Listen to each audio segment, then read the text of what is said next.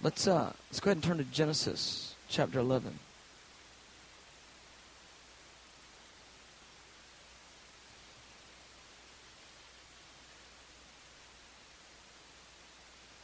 Let's just pray one more time. Ask the Lord to come and instruct us tonight. And Holy Spirit, I'm asking you to come. Come, Holy Spirit. Come, that we would know your heart.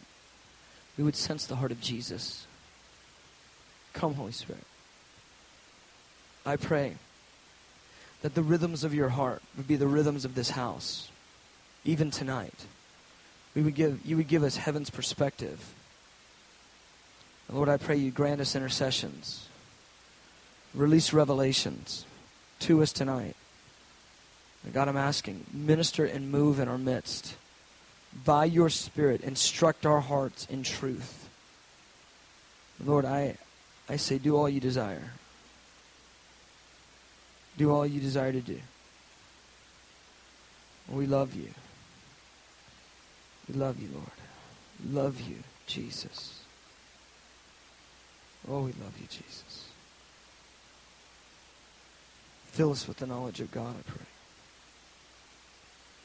Good. In Jesus' name, everybody said amen. Genesis 11, I want to set up this, this message. Uh, in Genesis 11, we have the story of the Tower of Babel. And I think most have a wrong thought on what the, this whole story in Genesis 11 is even illustrating. So I want to read through it and make some comments.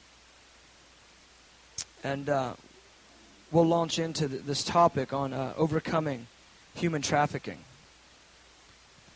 Genesis 11, verse 1, it says, Now the whole earth had one language and one speech. One language and one speech. Can you imagine? Everybody on the planet. One language and one speech. You didn't have any interpreters, you didn't need them. Everybody spoke the same language.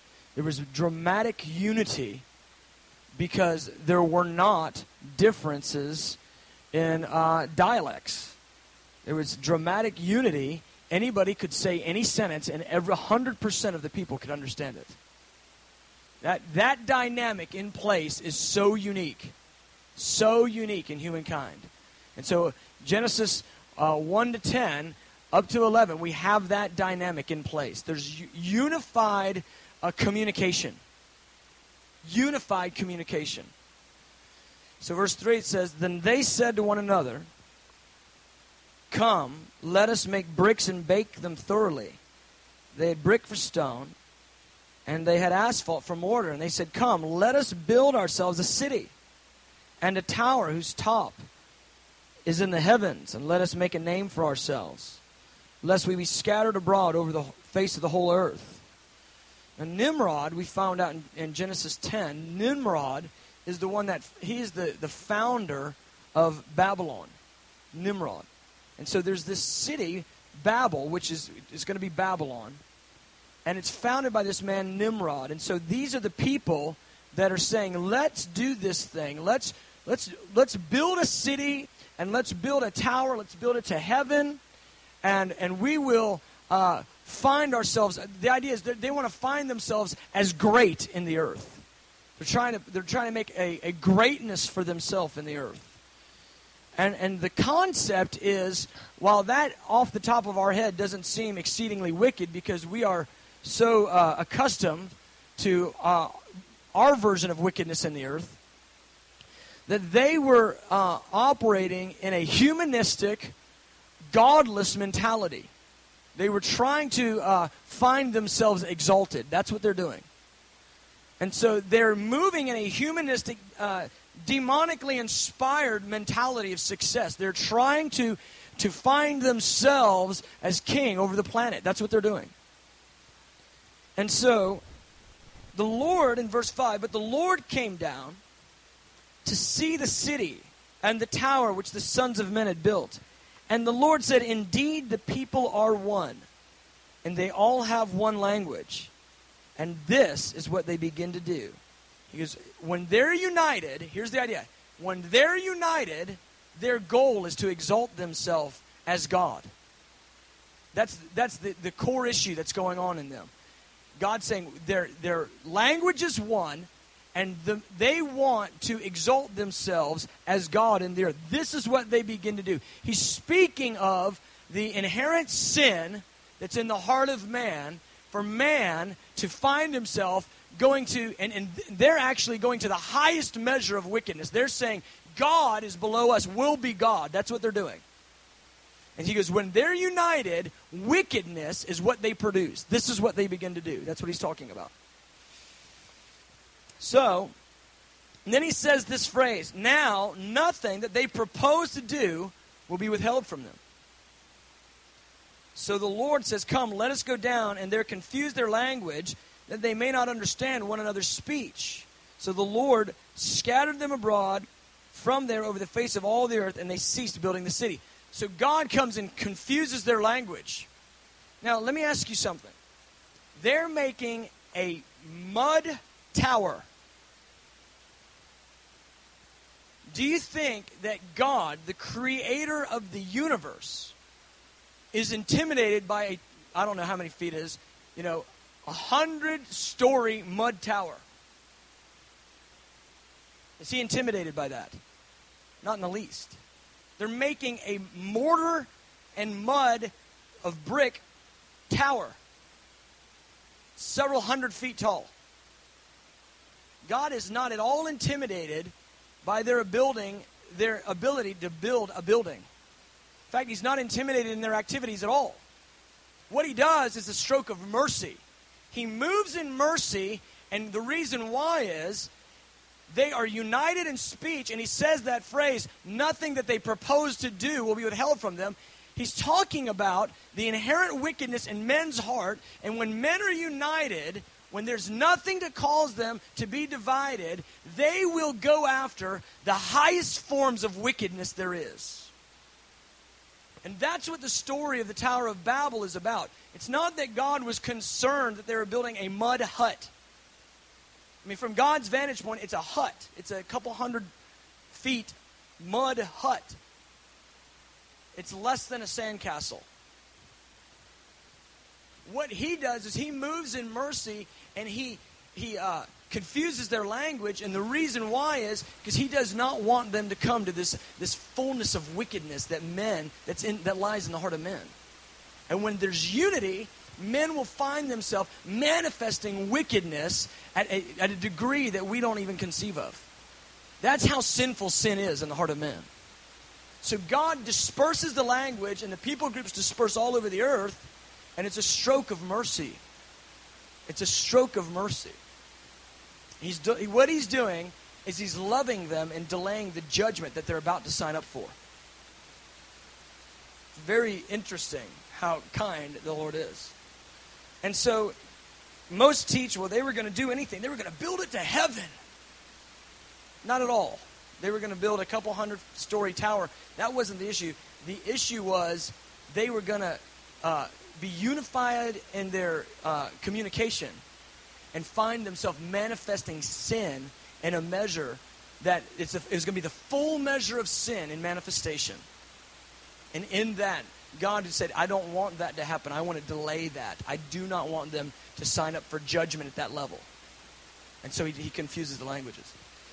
Now, one of the things that I'm looking at is the power of our communications in the earth today.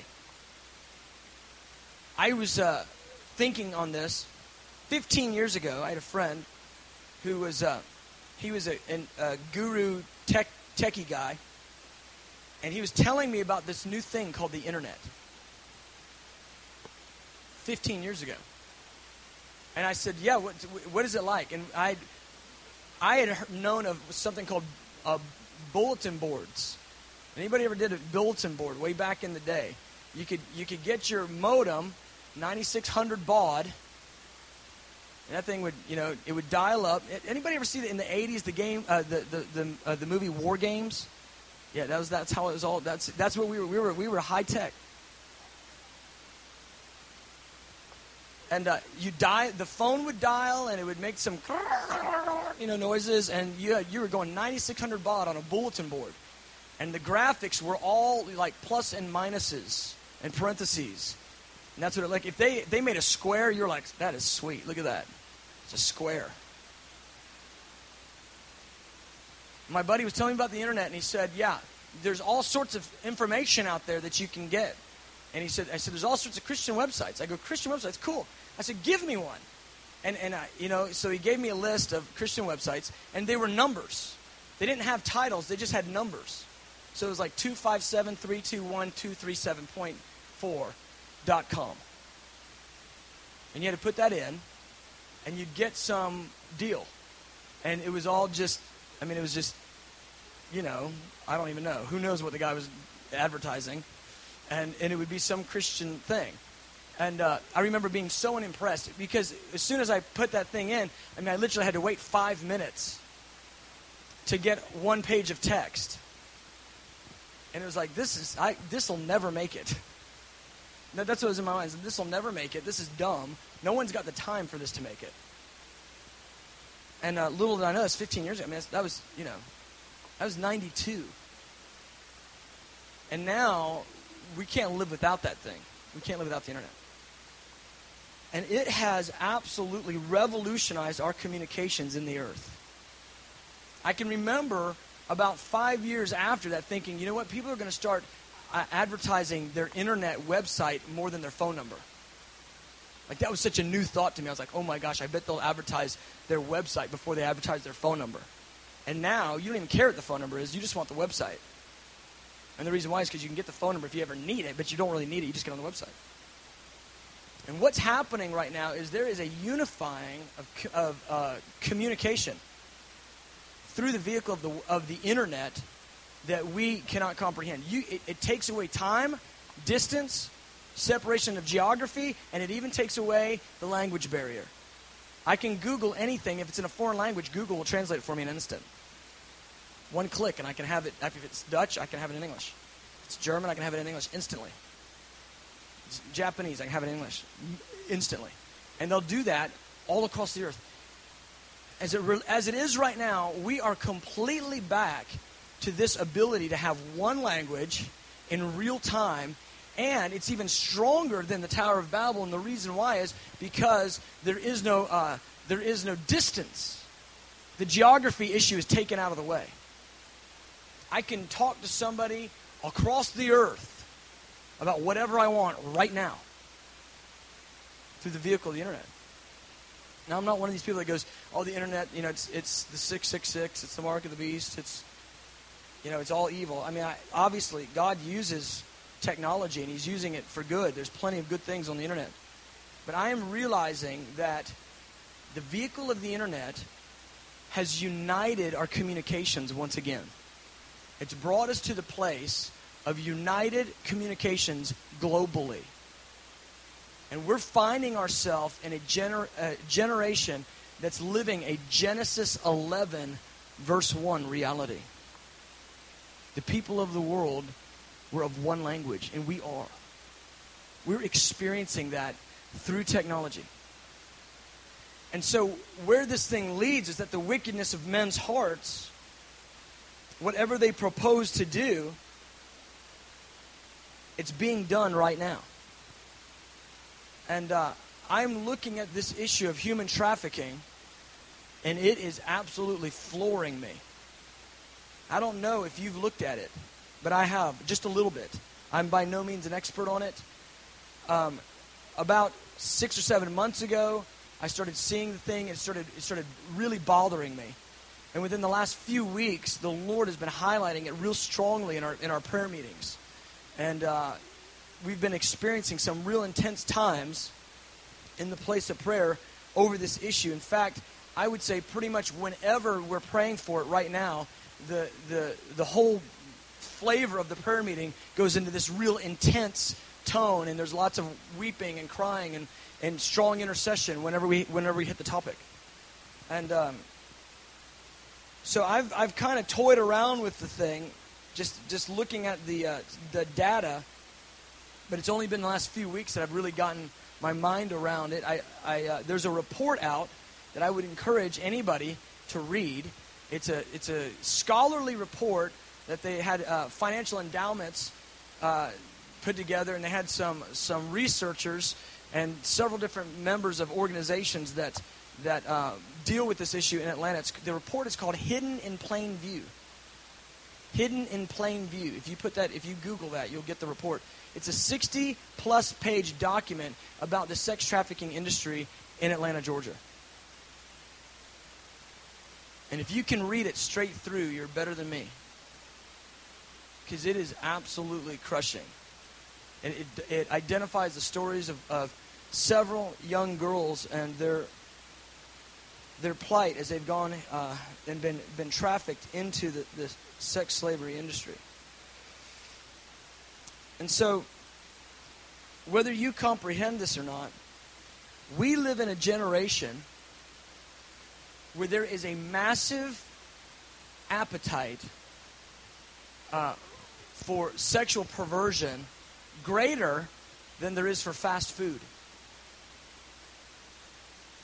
We are living in a generation in the earth, it's the first generation ever, that the, the guy that's 15 years old, you know, by the time he was six and able to comprehend a computer, he's grown up with pornography on demand.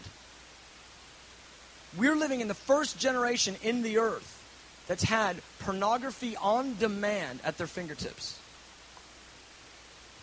We have not fully seen the fruit of what that produces, but I'll tell you a little a sliver of it. We are right now living in a generation, and you can't find this in the scripture, and you can't find this in a big way uh, in history, but we're living in a generation where there's a massive appetite in a global way for uh, uh, for, uh, for men to have sex with our children.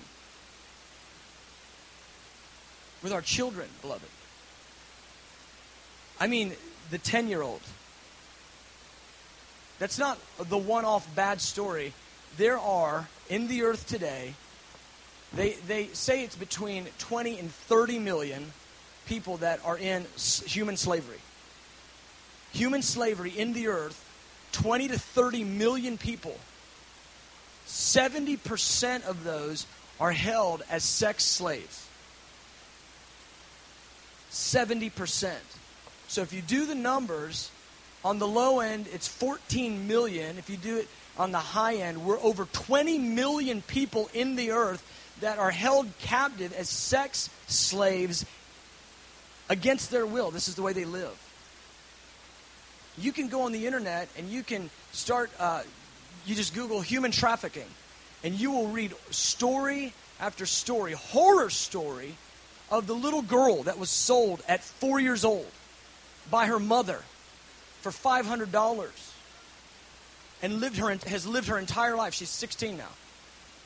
And having as many as 30 to 50 uh, partners a day. This is the state of the world that we live in. And here's the challenge for me that we live primarily with our head in the sand to this because it's unsavory. Who wants to talk about children being enslaved as uh, a slave to sex with men, adult men? Who wants to talk about that? That is such an unseemly thought.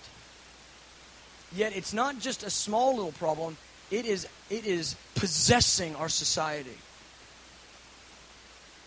It's possessing us as a people. And we don't have any comprehension of it. Internet pornography on the uh, uh, uh, the internet pornography is fueling this. But if I wanted to, I, and I know this from reading articles about it, I could go online right now and I could line up a sexual encounter with a five year old that's a sex slave in Atlanta. That's not, that's not maybe, that's for real. There's advertisements online that have that as they, they advertise children that are available to have sex with anybody that'll, that'll come, that'll pay the money. I was looking in the scriptures, I was looking at this issue of Babylon.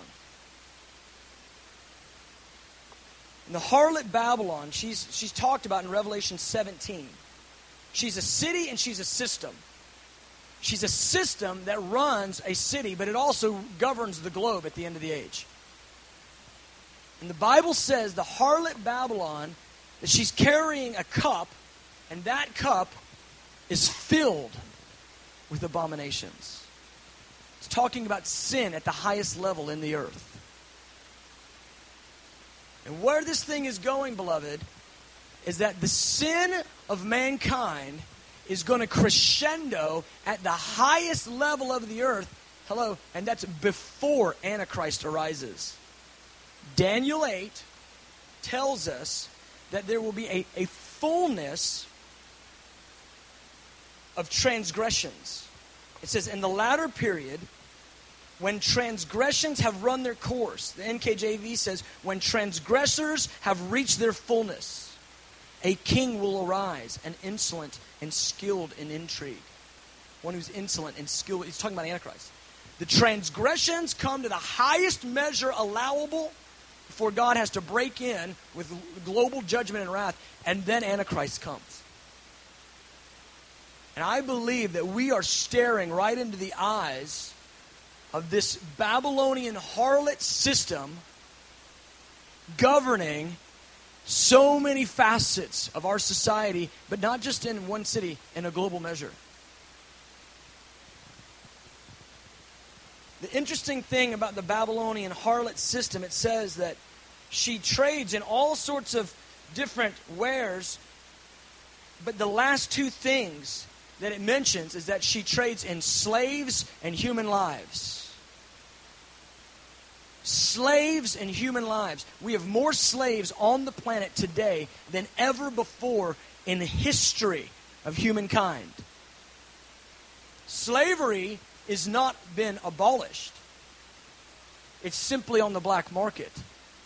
Yet there are entire governments that run the whole economic system of their cities based on the sex slave industry, especially in uh, Thailand and, and, and other uh, Asian countries. But this thing has possessed Europe.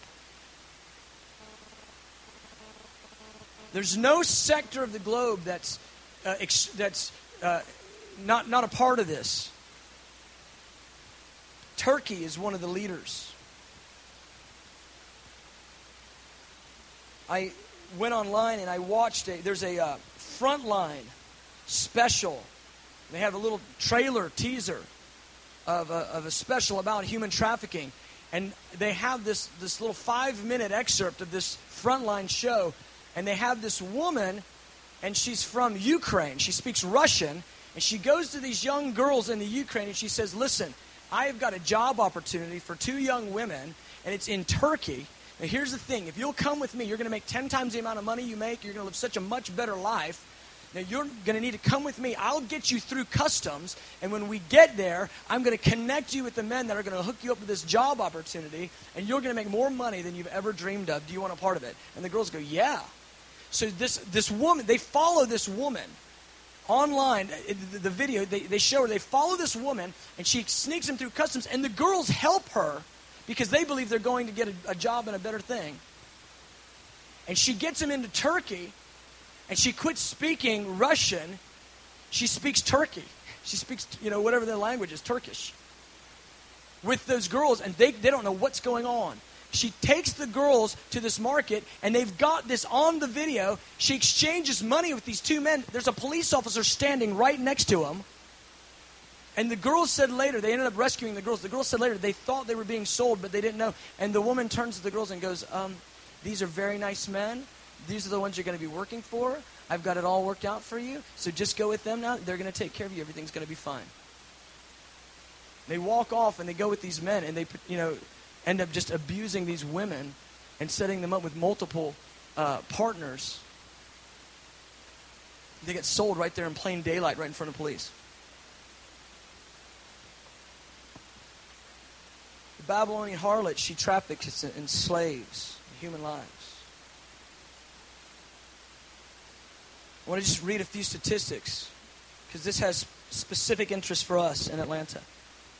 As I said before, there's between 27 and 30 million slaves in the earth today. 70% of these are sex slaves. that means that there are uh, it's 18 to 21 million sex slaves in the earth today. If you read some of the stories, they are so brutal. I, I read one about a young girl who uh, she uh, her friend called her and said, "Hey, I'm going to stop by. Just uh, want to see you for a few minutes." And she goes, "Just come out to the car and meet me."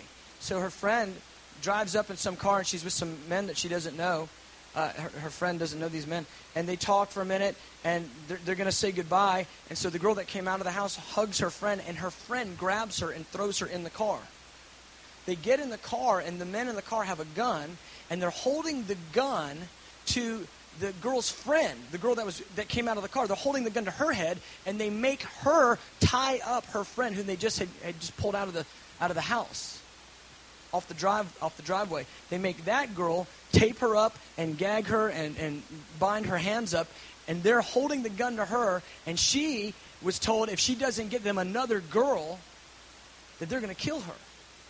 So they take this girl to some some house, you know, 30 minutes from where she lives, and they begin to gang rape her. And what they've done in the meanwhile, once they get her, is they put an ad on the internet and the men start lining up. Instantly start lining up. And she ends up having to have sex with 15 to 30 men a day. Her mom didn't even know she was gone until the morning. Several children in the house didn't realize what had happened. They kept her in a dog cage. she'd sleep in a dog cage. And when she said, No, I don't want any food, they would cram dog biscuits down her throat. This is real, beloved. Stories just go on and on and on. That girl was rescued out of it. There was a police bus, and, and one of the girls that was staying with them, her friend, ended up running away. When the police came to the house, she had been so tormented, so beaten, gang raped so many times. When the police came and they were calling her name, she couldn't even she couldn't even call back because she'd been threatened with murder so many different times she had been told that they would go to her house and kill her family if she tried to escape. And they said, We're going to take battery acid and throw it on your 18, year, 18 month old little sister. So you better not try to escape. Well, the police found her in the dog cage and she got free. Well, they're trying to make a new life for her because for 40 days she was raped 15 to 30 times a day.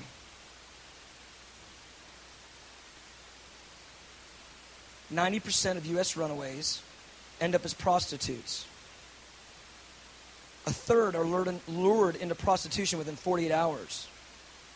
Some are even sold into sex slavery by their parents. Within four years, the majority of sex slaves find themselves either dead or diseased. In 2003, 18 to 20,000 victims were trafficked into the United States annually in 2003. By 2007, according to the FBI, the State Department estimates estimates say that there are at least 50,000, and by some estimates, they say there's 100,000 now, just four years later, being trafficked into the United States. They're getting stolen from other countries and brought here and held as slaves. Mexico City is one of the, the largest uh, places that supplies the United States with sex slaves. Some estimates have us, they say that we have as many as 100,000 sex slaves in the United States at any given time. In Mexico City, it'll go like this many times. The young girls will be told they're going to get a job in the United States. We have a job opportunity for you. And they're told that what they have to do is they have to have a, uh, a transfer debt. And they're going to need to pay for that with sex. So they will have to, they'll say it's a $40,000 debt that you have to pay. And in the meanwhile, these, these young girls, they think they're going to go and maybe be a model or go be an actress or something. Their parents are all for it because they, they think they're going to go get a, a, a job. And what they have in the back in their mind are movies that we have winked at, like Pretty Woman. In 1990, Julia Roberts comes out and she's glorified as a, as a prostitute, and she actually gets her man. And that is all over Europe and, and, and, South and Central America. And they believe that's the mentality in America. Like, you might have to give your body away, but you're going to get your man. And so many know that they've even got to do prostitution, but it's unto having a better life. And meanwhile, what they'll do is they'll get them hooked on methamphetamines. They'll enslave them once they get to the United States. They get sold. They never get you know any opportunity. They just have to begin to, to have sex with multiple partners every single day. And they'll get them addicted to drugs. So if they ever run away, guess what? They have to come right back because they can't get their fix. Kathy Steinberg, who's the executive director of the Juvenile Justice Fund in Atlanta, she makes it absolutely clear where Atlanta stands. She says that she's surprised, but people are stunned that in the Bible Belt, sexual trafficking and sex slave sex slavery is alive and well. And she says it shocks people when she tells them that Atlanta is number one in the nation.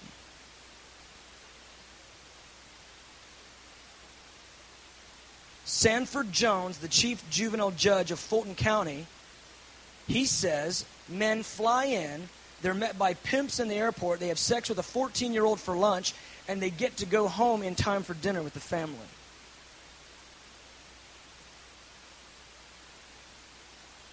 This has absolutely permeated our society. In the church, we've winked at sexual perversion. We've had ministers fall into adultery and put them back in the pulpit a week later. The church is the gatekeeper, the moral and spiritual gatekeeper of our cities. And when the church embraces sexual immorality and sexual perversion, it opens it up as wide as it can get for every other sector of society. Just last week, a federal prosecutor from Pensacola was arrested in Detroit, Michigan. He had been talking to a federal agent on the internet for about a week and a half, and the federal agent was posing as a mother who had a five year old daughter who was going to sell this man her five year old daughter. And he, he explained to her that there would be no injury to his daughter because he'd done it plenty of times. He's a federal prosecutor. He flies to Detroit. He gets off the airplane. He's got a Dora the Explorer, hoop earrings, and a bottle of Vaseline. And they arrested him.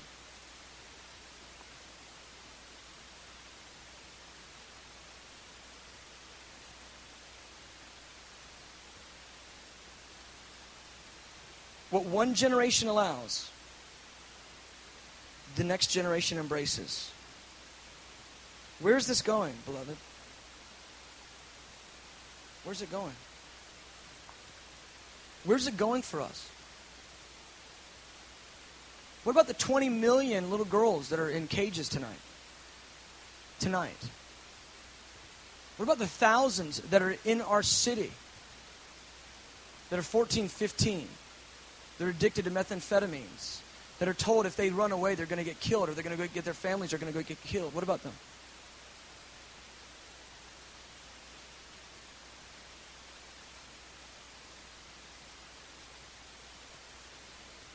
I'm, I'm shocked at my own propensity to just say, Praise the Lord, brother.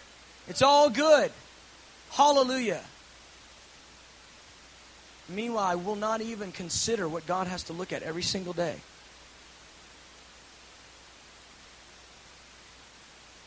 This is reality.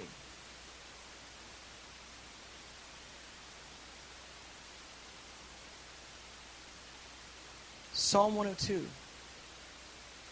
Just look at this together.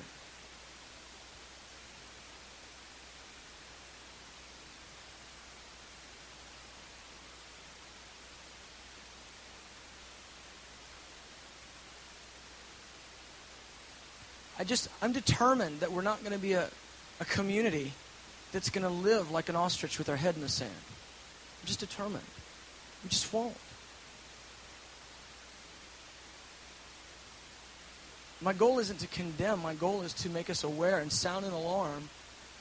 These things would grip us and brand us because me tell you something. I'm not okay with this.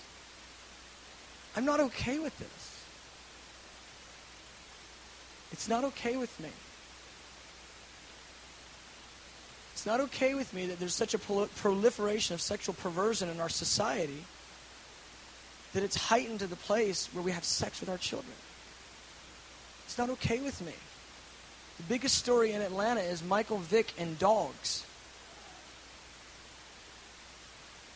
Who's talking about the little girls that are enslaved? We've turned our back on our daughters. We've rejected and not covered them. And we've filled our streets with prostitution.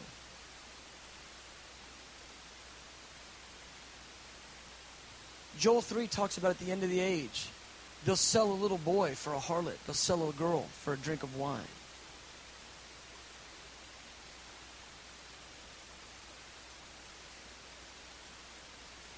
Psalm 102, verse 17.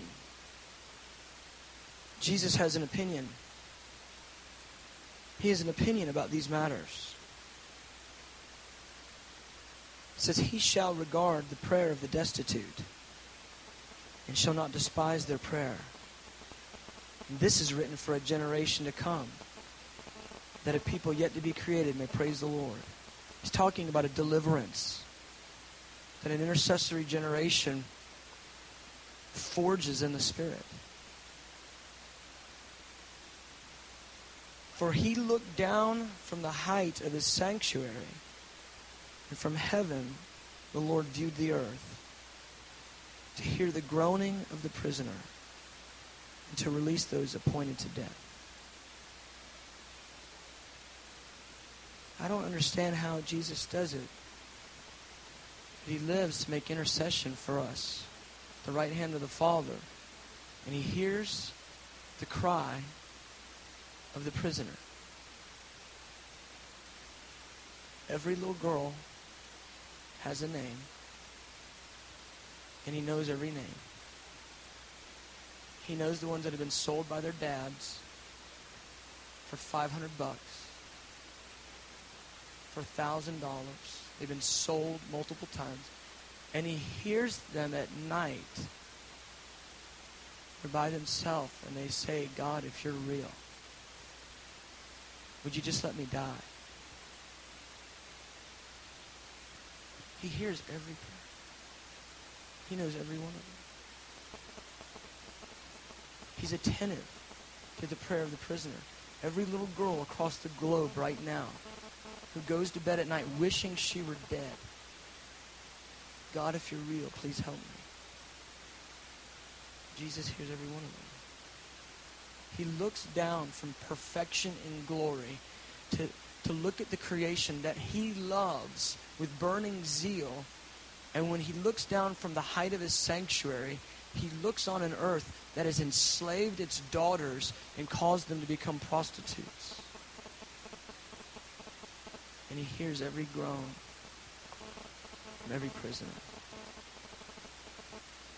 If we're a community that's going to pray night and day, we have to find the heart of the Lord on these issues.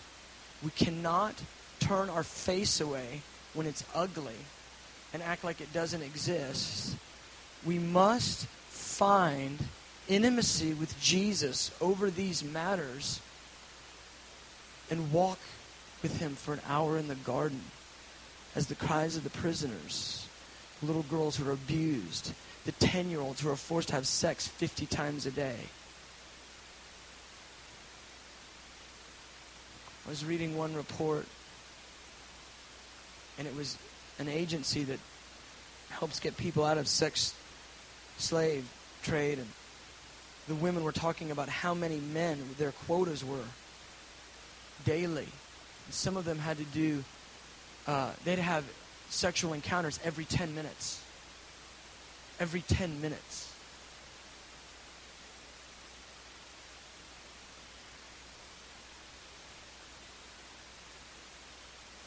A hundred a day.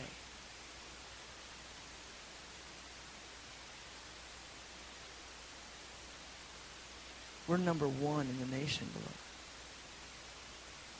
We're number one.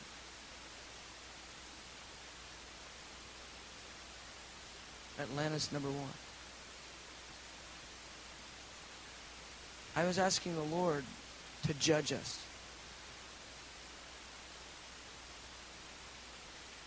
Because when the judgments of the Lord are in the earth, the people learn righteousness. Anything to stop it. Anything to stop it. Anything. Whatever it takes. I don't care.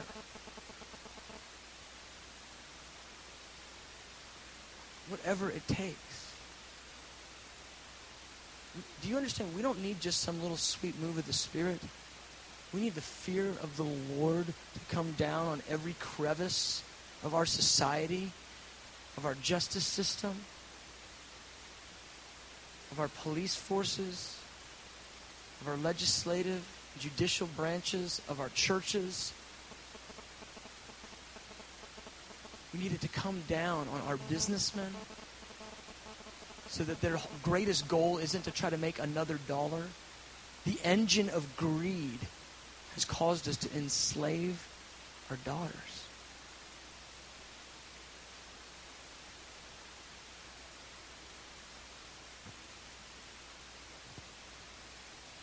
Hip hop culture has glorified it.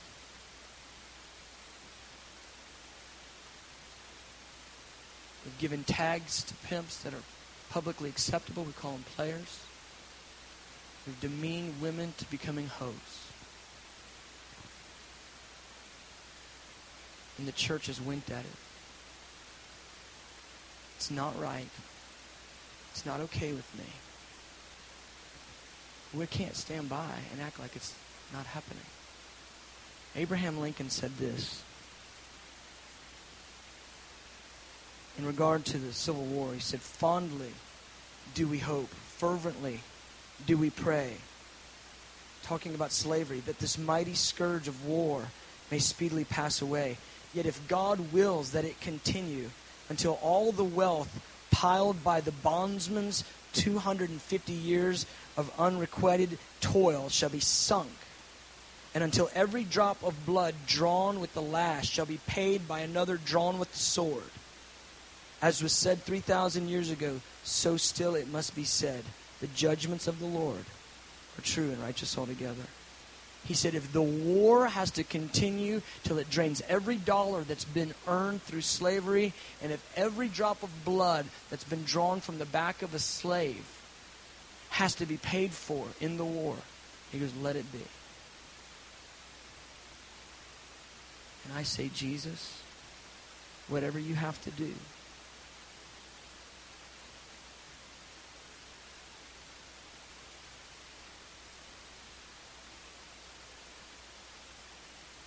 Every 30 seconds, a little girl is abducted. Every 30 seconds in the earth. While I've been speaking, 120 girls have been abducted so that they can become sex slaves.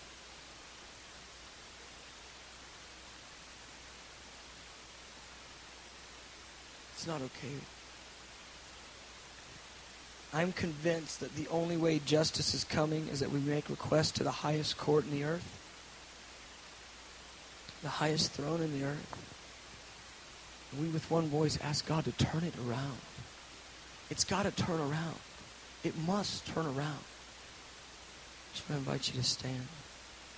This worship team just come.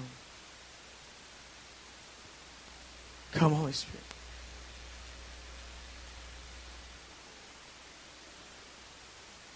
I pray there's I pray that you cannot leave here and act like I didn't say this to you. I pray that you get messed up over this issue.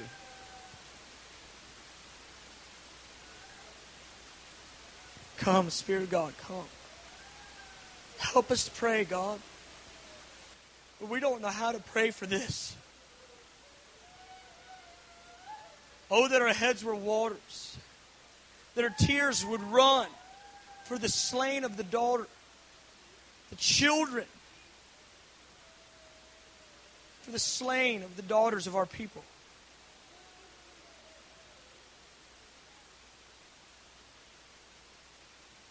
Lord, I'm asking right now, you're the one that looks down from your sanctuary. You're the one that hears the cry of the prisoner. You're the one that hears the cry of every little girl in that cage tonight. As they're in the cages tonight, they're saying, God, help. You're the one that hears it in our city the ones that have been brainwashed, the ones that have been abused, the ones that have psychoses, God, the ones that are addicted to drugs. They've been so abused, and you hear their cries in the moment of sanity that they're asking you, Abba, they're asking for help, God.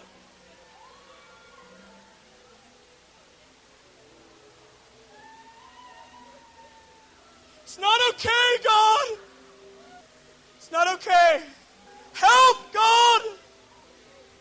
20 million in slavery tonight. It's not okay. Every 30 seconds, it's not okay. Rise up, O judge of the earth.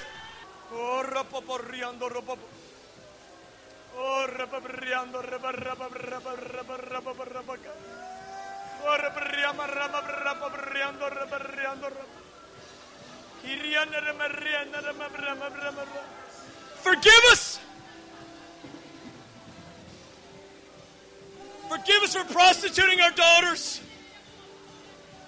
Forgive us for turning our head away. You're the one who's acquainted with the cries of the prisoner. Ah! Help us pray. Help us pray. Holy Spirit, I'm asking, help us pray. Help us pray. Help us pray.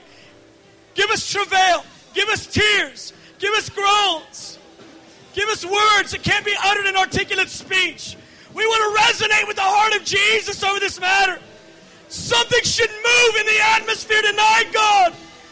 Let something move in the atmosphere tonight. I'm asking for a breakthrough. I'm asking for the law enforcement agencies to have divine direction. I'm asking you, God, to break in with divine intelligence. Shut down the brothels. Shut down the sex slave trade in this city. We don't want it in Atlanta, God. Send a judgment on this, Abba.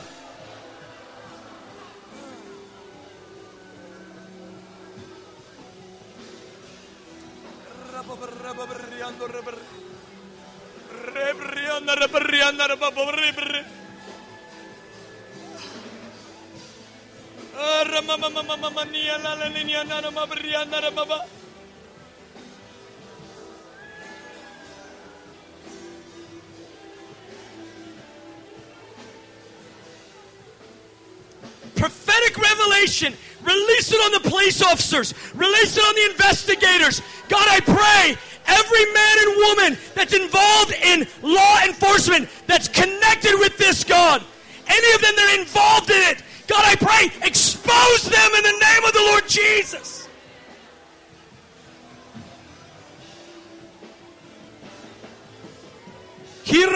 In the spirit together, beloved.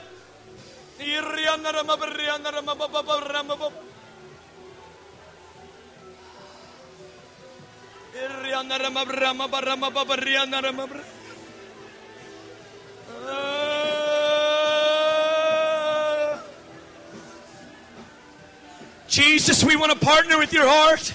We want to partner with the way you feel about this. We want to partner with what you think about this. It's not okay.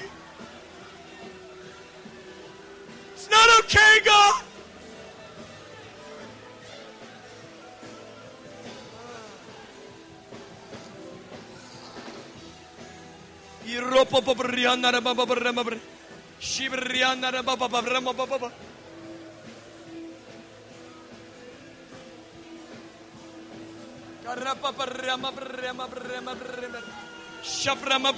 Shut it down. Shut it down. Shut it down. Shut down sex slave trade in Atlanta. Shut it down. Shut it down. Shut it down. Shut it down. Shut it down, God. Free the babies, God. Free the children. Set them free, God. Set them free, God. Heal the ones that are addicted to drugs. Heal the ones that are suffering with psychoses. God, heal the ones who've been so abused and broken. Release the spirit of Elijah. Release the spirit of Elijah. Release the spirit of Elijah. Help God. Help God. Okay, here's what we're going to do. We've opened the door to this scourge in our city by embracing perversion, by embracing sexual immorality, by embracing pornography, by winking at adultery and fornication. When the church has embraced that which God hates as it relates to sin and sexual immorality, we have flung the door open to this level of debauchery. We have to repent, beloved. We have to repent and ask for the blood of Jesus. We must repent and ask for the blood of Jesus. Go anywhere you want to respond.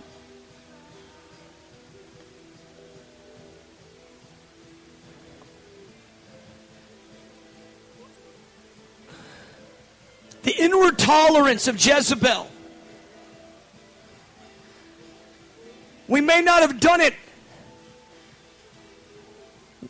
with our bodies, but we've done it in our minds. We've done it with our eyes. We've done it with our ears. We've listened and watched and paid money for entertainment that glorifies sexual perversion. We've gotten on the internet. We, our eyes have feasted on things we shouldn't have seen. We fantasized in our minds, men and women alike. We've opened the door to sexual perversion. We must repent.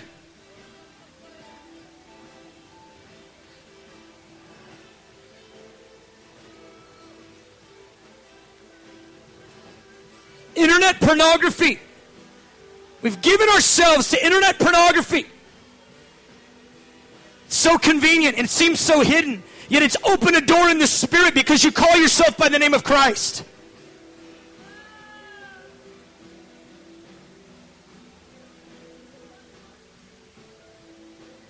Where we've tolerated it internally, we've said yes to it mentally, physically.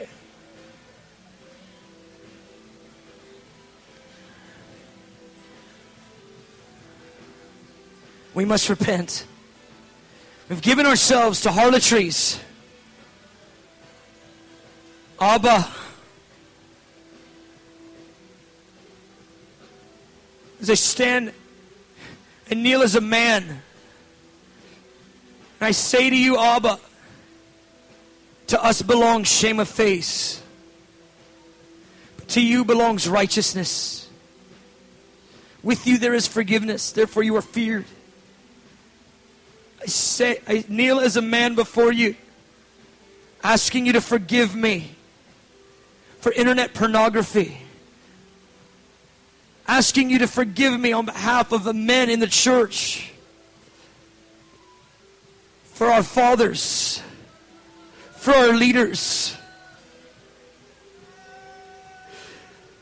Pastors and youth pastors, associates, ministry directors we feasted with our eyes on someone's daughter.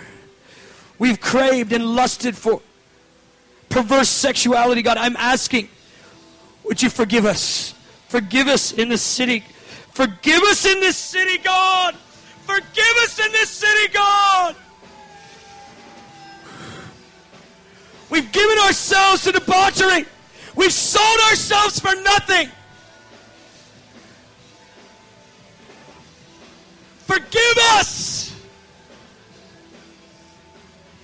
We sold our daughters into harlotries. We've ignored our own children. We've turned our daughters into harlots by not giving them proper love and affection. Abba! Abba! Abba!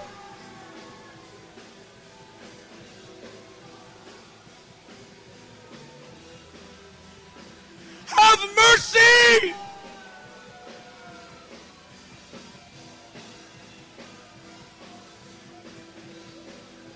Have mercy, God.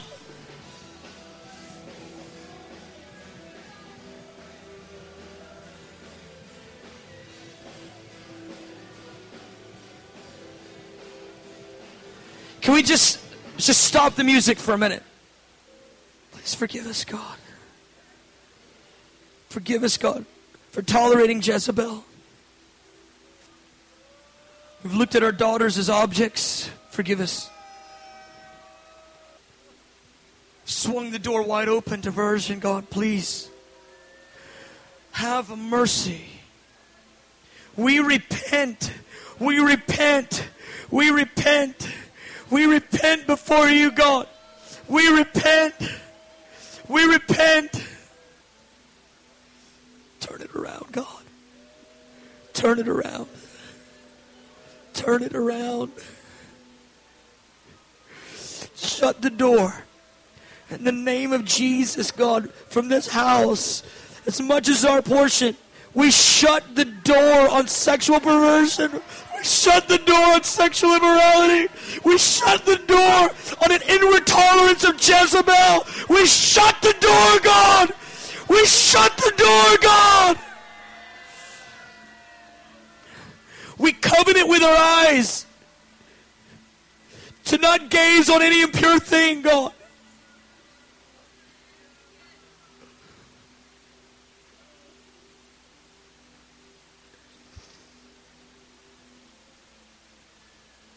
To give our money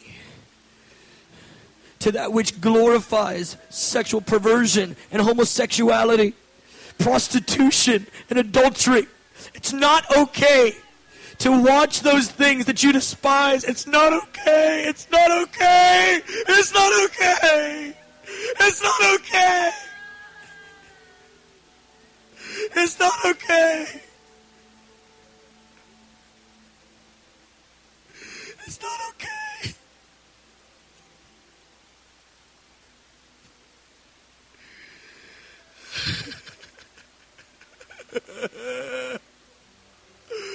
Our daughters are being raped. It's not okay. Do what you have to do. Do what you have to do, God.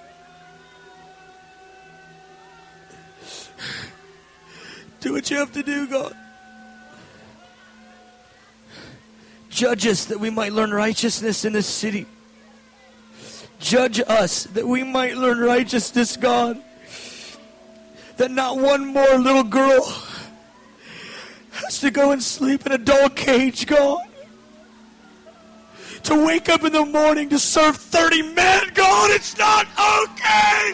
It's not okay. Shut it down. Shut it down. Just keep praying for a minute.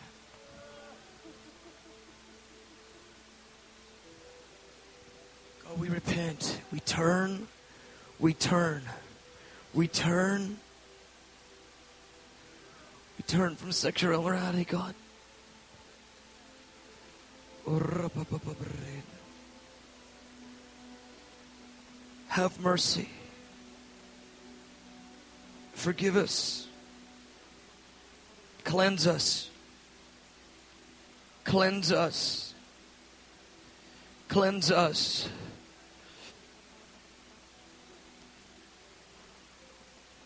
Listen, I know you're here tonight, and I know some of you are you're dabbling in the very things we're repenting of. You need to ask the Lord right now for cleansing. I'm not embarrassing you. I, this is serious. I'm not doing an altar call for this. I'm just saying you've got to get cleansed. You need to ask the Lord to work in your heart and to cleanse you. You need to expose your sin. You need to confide in some others. Confess that thing and forsake it. That's repentance. Whoever confesses and forsakes, he will receive mercy.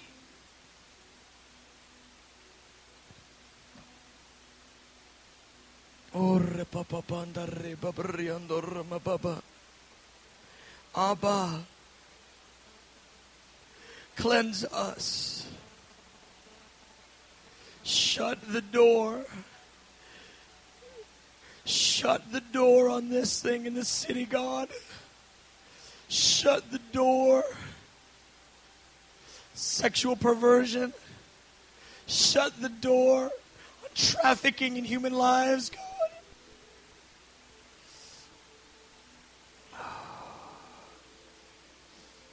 Claremont Avenue, God. I pray you would arrest that area with the fear of the Lord. Fear of the Lord.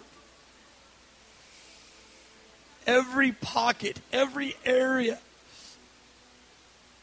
where prostitution and sex trafficking, the sex industry, God, pornography shops, strip clubs, God, send a shockwave of the fear of the Lord through our city, God. Send the fear of the Lord by your mercy, send the fear of the Lord. Send the fear of the Lord.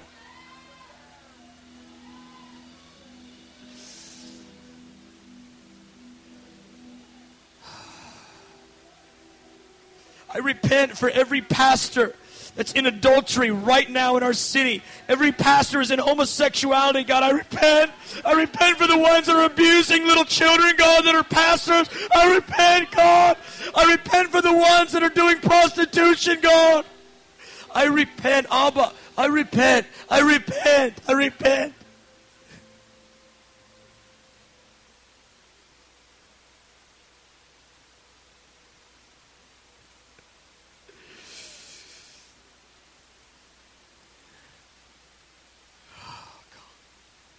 Every father that's orphaned his girl, God.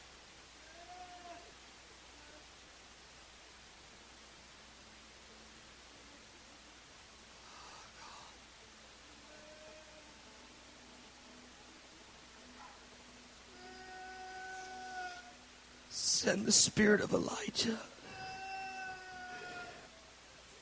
Turn the hearts of the fathers back to the children. Hearts of the children back to the fathers, God. We need a healing. Abba, we need a turnaround. We need a turnaround. We need a turnaround.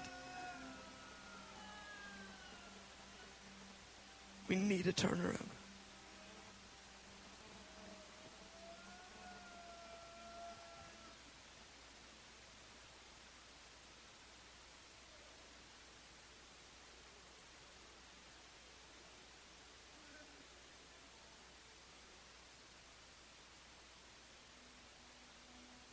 Let it not be okay with us in this community. Let it not be okay. Let it not be okay. Give us the rhythms of your heart. You are acquainted with the cries of the prisoners. Let it never be okay with us.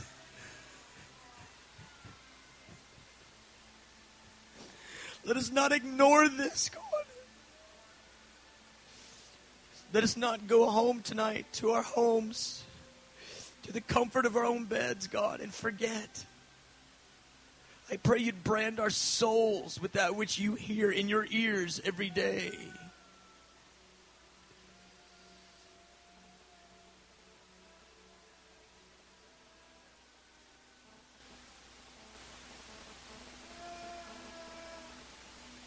Have mercy.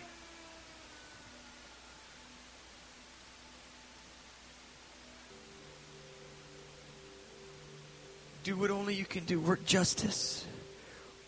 Work justice on behalf of all the oppressed. Have mercy.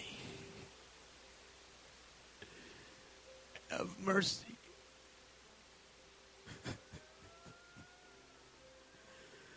Have mercy. We cry for mercy.